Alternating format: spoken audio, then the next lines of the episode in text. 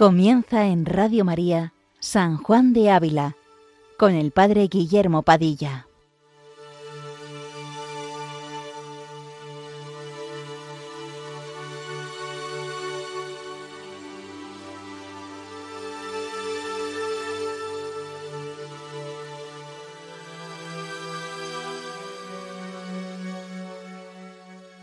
Muy buenos días, queridos amigos de Radio María. Continuamos esta mañana con nuestro programa dedicado a San Juan de Ávila, doctor de la Iglesia Universal, que quiere ayudarnos desde el cielo y con sus escritos a caminar rectamente por estos senderos de la vida.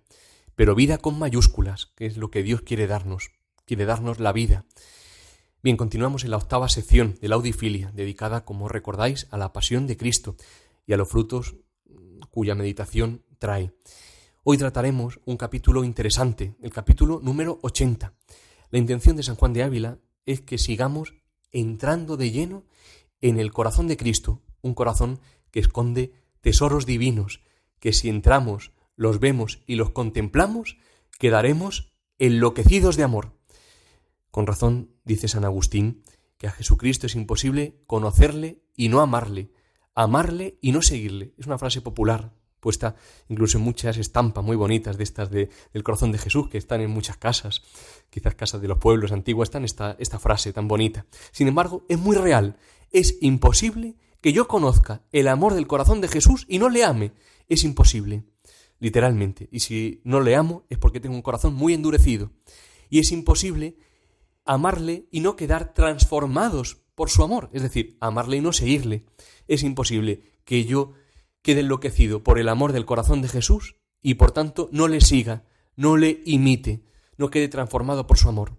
Por eso San Juan de Ávila, eh, que conoció este corazón que tantísimo ha amado a los hombres, podemos decir, con palabras suyas del Tratado del Amor de Dios, que quedó enloquecido de amor. Al conocerlo quedó enloquecido. Lo hemos leído ya algunas veces, pero es sumamente hermoso. Vamos a volver a escucharlo porque también nos enciende el corazón ver lo que el amor del corazón de Jesús ha hecho con nuestro amigo San Juan de Ávila. Y él quiere también que nos ocurra lo mismo que a él le ha ocurrido. Quiere que quedemos enloquecidos por su amor. Dice así, refiriéndose a cómo ha quedado herido por el amor que sale del corazón de Jesús como una flecha, una saeta de amor. Dice en el Tratado del Amor de Dios, Tirado a la ballesta y herido me ha el corazón. Ahora sepa todo el mundo que tengo yo el corazón herido. Oh corazón mío, ¿cómo te guarecerás? No hay médico que le cure si no es morir. Cuando yo, mi buen Jesús, veo que de tu costado sale ese hierro de esa lanza, esa lanza es una saeta de amor que me traspasa, y de tal manera hiere mi corazón que no deja en él parte que no penetre. ¿Qué has hecho, amor dulcísimo? ¿Qué has querido hacer en mi corazón? Vine aquí por curarme y hasme herido, vine a que me enseñaras a vivir y hacesme loco. Oh dulcísima herida, oh sapientísima locura, nunca me vea yo jamás sin ti. Bien, como veis, son palabras que encienden el corazón, esta locura del amor de Dios que enciende los corazones. Bien, vamos a comenzar primero la lectura de este, de este capítulo y el comentario, pidiendo como siempre al Espíritu Santo que nos ayude a todos.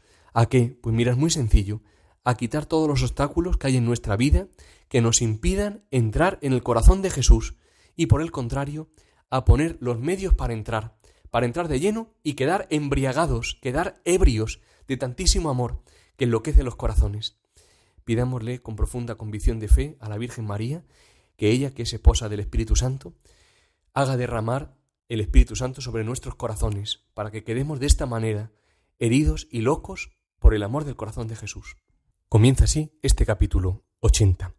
Si cavásemos en lo más dentro del corazón del Señor, hallaríamos en él dolores por los pecados que los hombres han hecho, y dolores por los pecados que nunca hicieron, porque así como el perdón de los unos cayó, Señor, sobre ti, así la perseverancia de los otros te ha de costar dolores y muerte, pues que la gracia y los favores divinos que preservaron de pecar a nadie se dio de balde, sino a costa de tus preciosos trabajos, de manera, Señor, que todos los hombres cargan de ti, chicos y grandes, pasados y presentes, y por venir, los que pecaron y que no pecaron, y los que muchos y los que poco.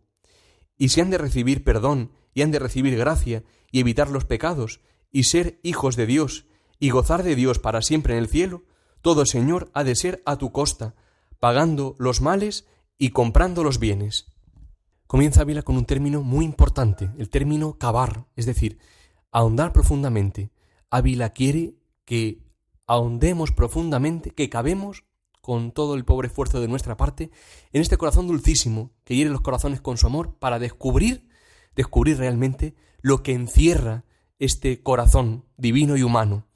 El santo se centra aquí en hacernos ver el dolor tan profundo del corazón de Cristo, dolor por nuestros pecados y dolor por ganarnos las gracias, que como dice, todo fue a su costa. Pero ¿para qué? Mira, es muy importante tener en cuenta una cosa. El dolor es sólo la llave que abre la puerta del amor del corazón de Jesús. El dolor es sólo como una llave que nos va a descubrir esos secretos del corazón de Jesús. Es decir, el dolor es lo que nos da acceso a descubrir un amor que excede a cuanto podemos imaginar y pensar. Leemos en el Evangelio de San Juan que no hay amor más grande, dice Jesús, que el que da la vida por sus amigos. El amor se muestra en dar la vida, el amor no se muestra con bellas palabras, se muestra con obras, y Dios lo ha mostrado en exceso, dándonos a su Hijo único, muriendo Cristo en la cruz. El dolor de Cristo en la cruz nos revela precisamente la divinidad de Cristo, nos revela que es Dios y que como Dios su ser es amor. Dios mismo es amor, porque su existencia no es otra cosa que donación pura de sí mismo. En este sentido, podemos recordar el punto 7 del Tratado del Amor de Dios, que es precioso. Lo hemos leído creo que alguna vez también, pero es el tratado de San Juan de Ávila que mejor define, que mejor habla, que mejor expresa el amor ardiente del corazón de Jesús, del interior del corazón de Jesús. Dice así, no alcanza ningún entendimiento angélico que tanto arda este fuego, ni hasta dónde llegue su virtud. No es el término hasta dónde llegue solamente la muerte y la cruz, porque si como le mandaron padecer una muerte, le mandaran millares de muertes, para todo tenía amor, y si lo que le mandaron hacer por la salud de todos los hombres, le mandaran hacer por cada uno de ellos, así lo hiciera, por cada uno como por todos. Y si, como estuvo aquellas tres horas penando en la cruz, fuera menester estar allí hasta el día del juicio, amor había para todo, si no fuera necesario, de manera que mucho más amó que padeció, muy mayor amor le quedaba encerrado en las entrañas de lo que nos mostró acá de fuera en sus llagas. Bien, proseguimos con nuestra lectura. Dice ahora sí, Qué caro, Señor, te cuesta el nombre de Padre del siglo que está por venir, que Isaías te puso, pues así como ningún hombre hay que según la generación de la carne, que se llama el primer siglo, no venga de Adán, así tampoco lo hay quien, según el ser de la gracia, no venga de ti. Mas Adán fue mal padre, que por malos placeres mató así a sus hijos. Mas tú, Señor, alcanzaste el nombre de Padre a costa de tus dolorosos gemidos, con los cuales, como leona que brama, diste vida a los que el primer Padre mató. Lo primero, San Juan de Ávila Aquí, como el Tratado del Amor de Dios, quiere hacernos comprender cuán grandísimo es este amor y por eso lo compara con el amor de un padre o de un, por supuesto, de un padre bueno. Después lo comparará con el amor de una madre, pero en cualquier caso es el amor humano más grande que uno puede conocer. Bien, pues muy mayor aún es el amor de Dios. Y lo segundo, muy interesante, de este párrafo es el término gemidos, muy usado por el santo.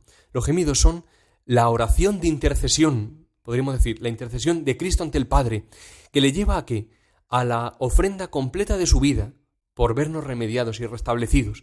Y que aquí dice el santo que Cristo alcanzó el nombre de Padre a costa de dolorosos gemidos, con los cuales, como leona que brama, dio vida a los que el primer Padre mató, es decir, nos dio vida a nosotros.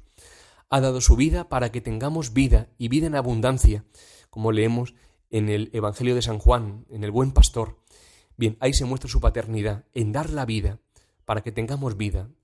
Muy importante es esto para los que tenemos el oficio de padre, también podríamos decir de madre, ¿no? Para los sacerdotes, las religiosas, por supuesto también los padres carnales, los padres cristianos, que anhelan que sus hijos, espirituales, como digo, o carnales, en este caso los, los consagrados, tengan vida y vida en abundancia. Mirad, San Juan de Ávila le escribía estas palabras que vamos a leer ahora a su amigo Fray Luis de Granada, unas palabras que deberían quedar grabadas a fuego en el corazón especialmente de los sacerdotes, de los consagrados, ¿no? Dice así: Los hijos que hemos por la palabra de engendrar no tanto han de ser hijos de voz, cuanto hijos de lágrimas, porque si uno llora por las almas y otro predicando las convierte, no dudaría yo de llamar Padre de los así ganados al que con dolores y con gemidos de parto los alcanzó del Señor, antes que al que con palabra pomposa y compuesta los llamó por de fuera. A llorar aprenda quien toma oficio de padre. A peso de gemidos y ofrecimiento de vida, da Dios los hijos a los que son verdaderos padres, y no una, sino muchas veces ofrecen su vida porque Dios dé vida a sus hijos, como suelen hacer los padres carnales. Estas palabras de fuego deberían encendernos a todos el corazón, especialmente a los sacerdotes, a las religiosas, para tomar conciencia de dónde radica la fecundidad de nuestro ministerio de nuestra consagración. No las bellas palabras, que no digo que haya que decirlas, por supuesto, claro que hay que decirlas, y muchas, pero no está ahí el fruto, está en la oración y el ofrecimiento de la vida. Cristo nos ha dejado ejemplo para que sigamos sus huellas. Mira, permitirme una última alusión a este tema, que sé que me estoy extendiendo, pero creo que es importante, que ilumina muy bien lo que ha dicho ahora Ávila. Voy a leer unas palabras sencillas que escribió Joseph Rasinger, Benedicto XVI, en una conferencia que dio a unos catequistas hablando sobre la nueva evangelización. Decía así, palabras muy sencillas pero que encierran propio de Benedicto XVI, una grandísima sabiduría. Dice, hace algunos años leí la biografía de un óptimo sacerdote de nuestro siglo, el padre Dídimo, párroco de Veneto. En sus palabras se encuentran palabras de oro, fruto de una vida de oración y de meditación. Sobre nuestro tema, don Dídimo dice, por ejemplo, Jesús predicaba durante el día y de noche rezaba.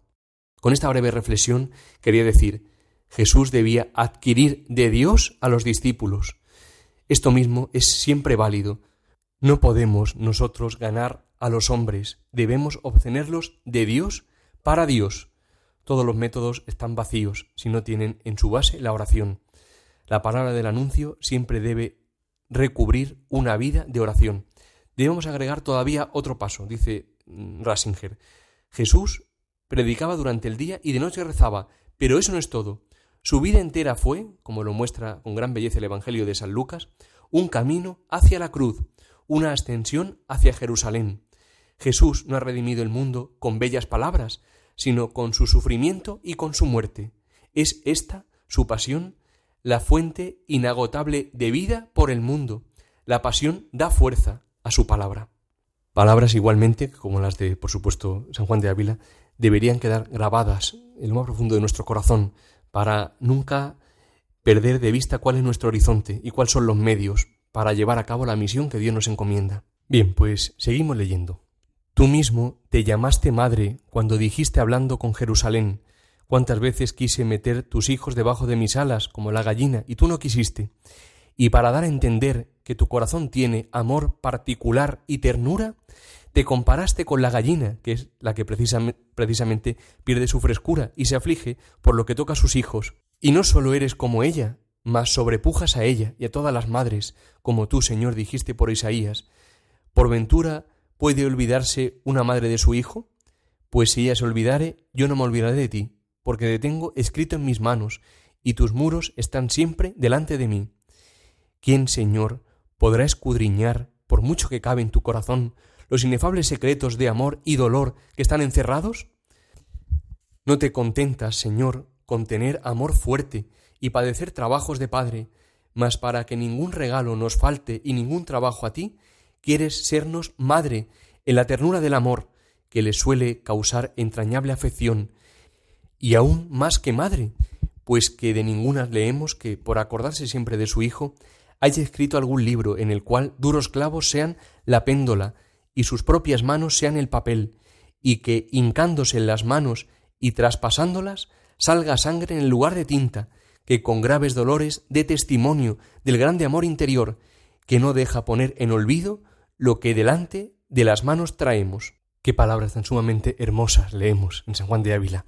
El amor de una madre por el hijo de sus entrañas no se compara con la ternura del amor del corazón de Jesús, que por amor nuestro, porque no nos olvidemos de su amor, nos ha dejado un libro escrito, un libro escrito abierto, como dice Ávila, que es su sagrada pasión, es Cristo crucificado, es el libro del amor, un libro abierto del amor excesivo de Dios, de su ternura de madre, cuyas letras de amor son sus llagas, que nos predican muchísimo amor y que podemos contemplar para nunca olvidarnos.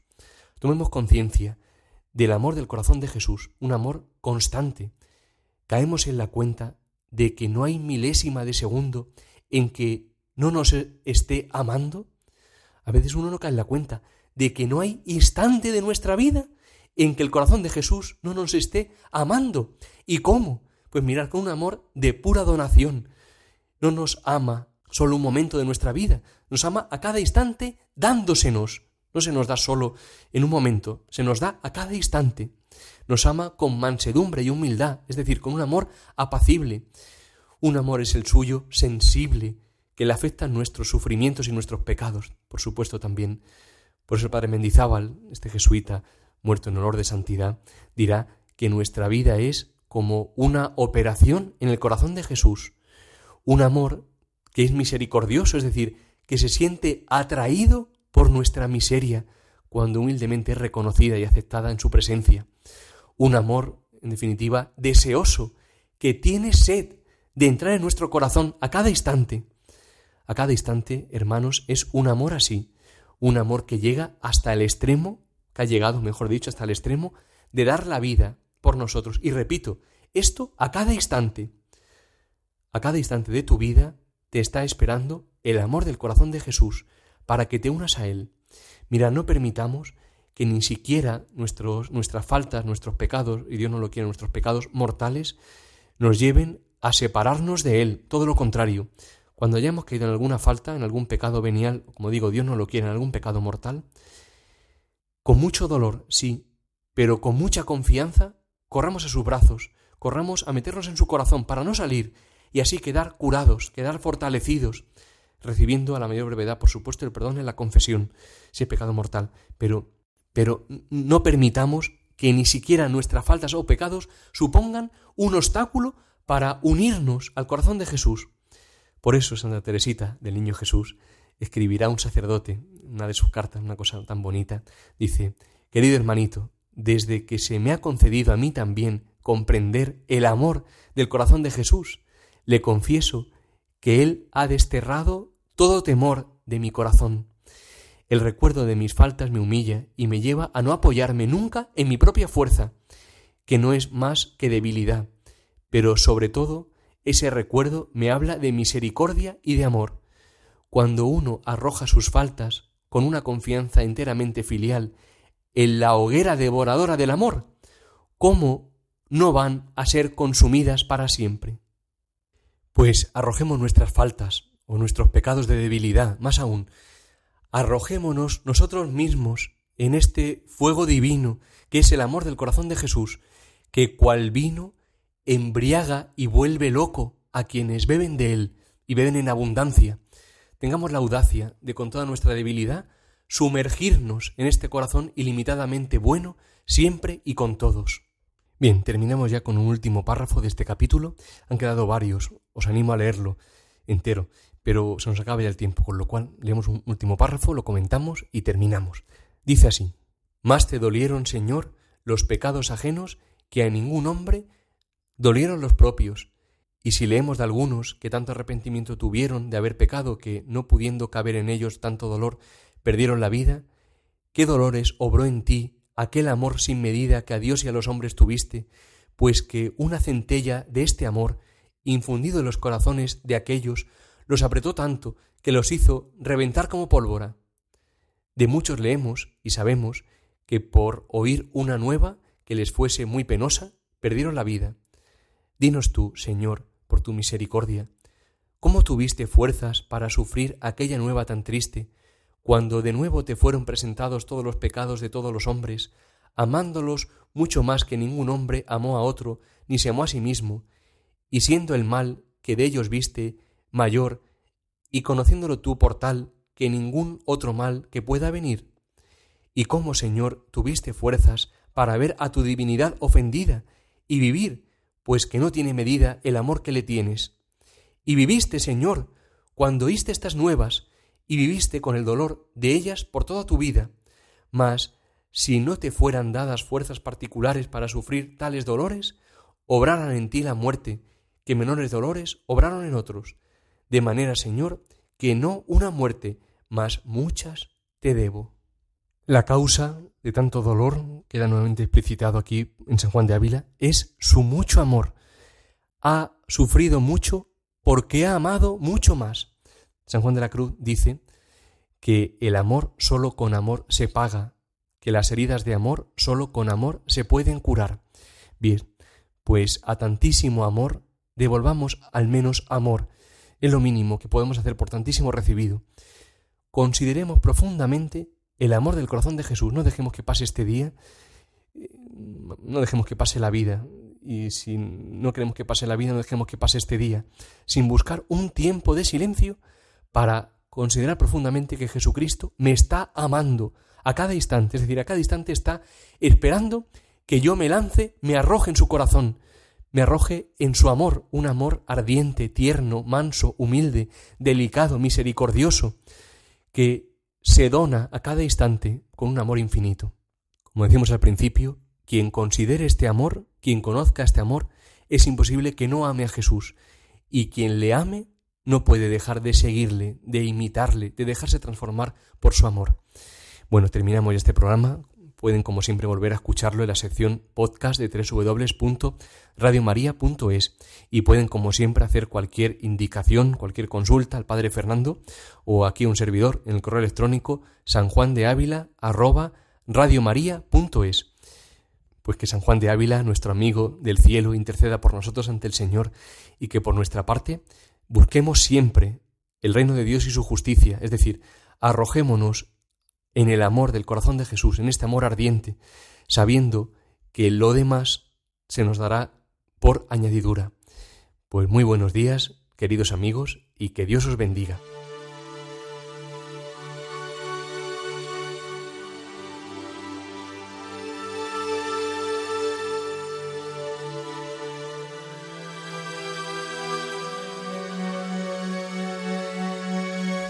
Les hemos ofrecido en Radio María San Juan de Ávila, dirigido por el Padre Guillermo Padilla.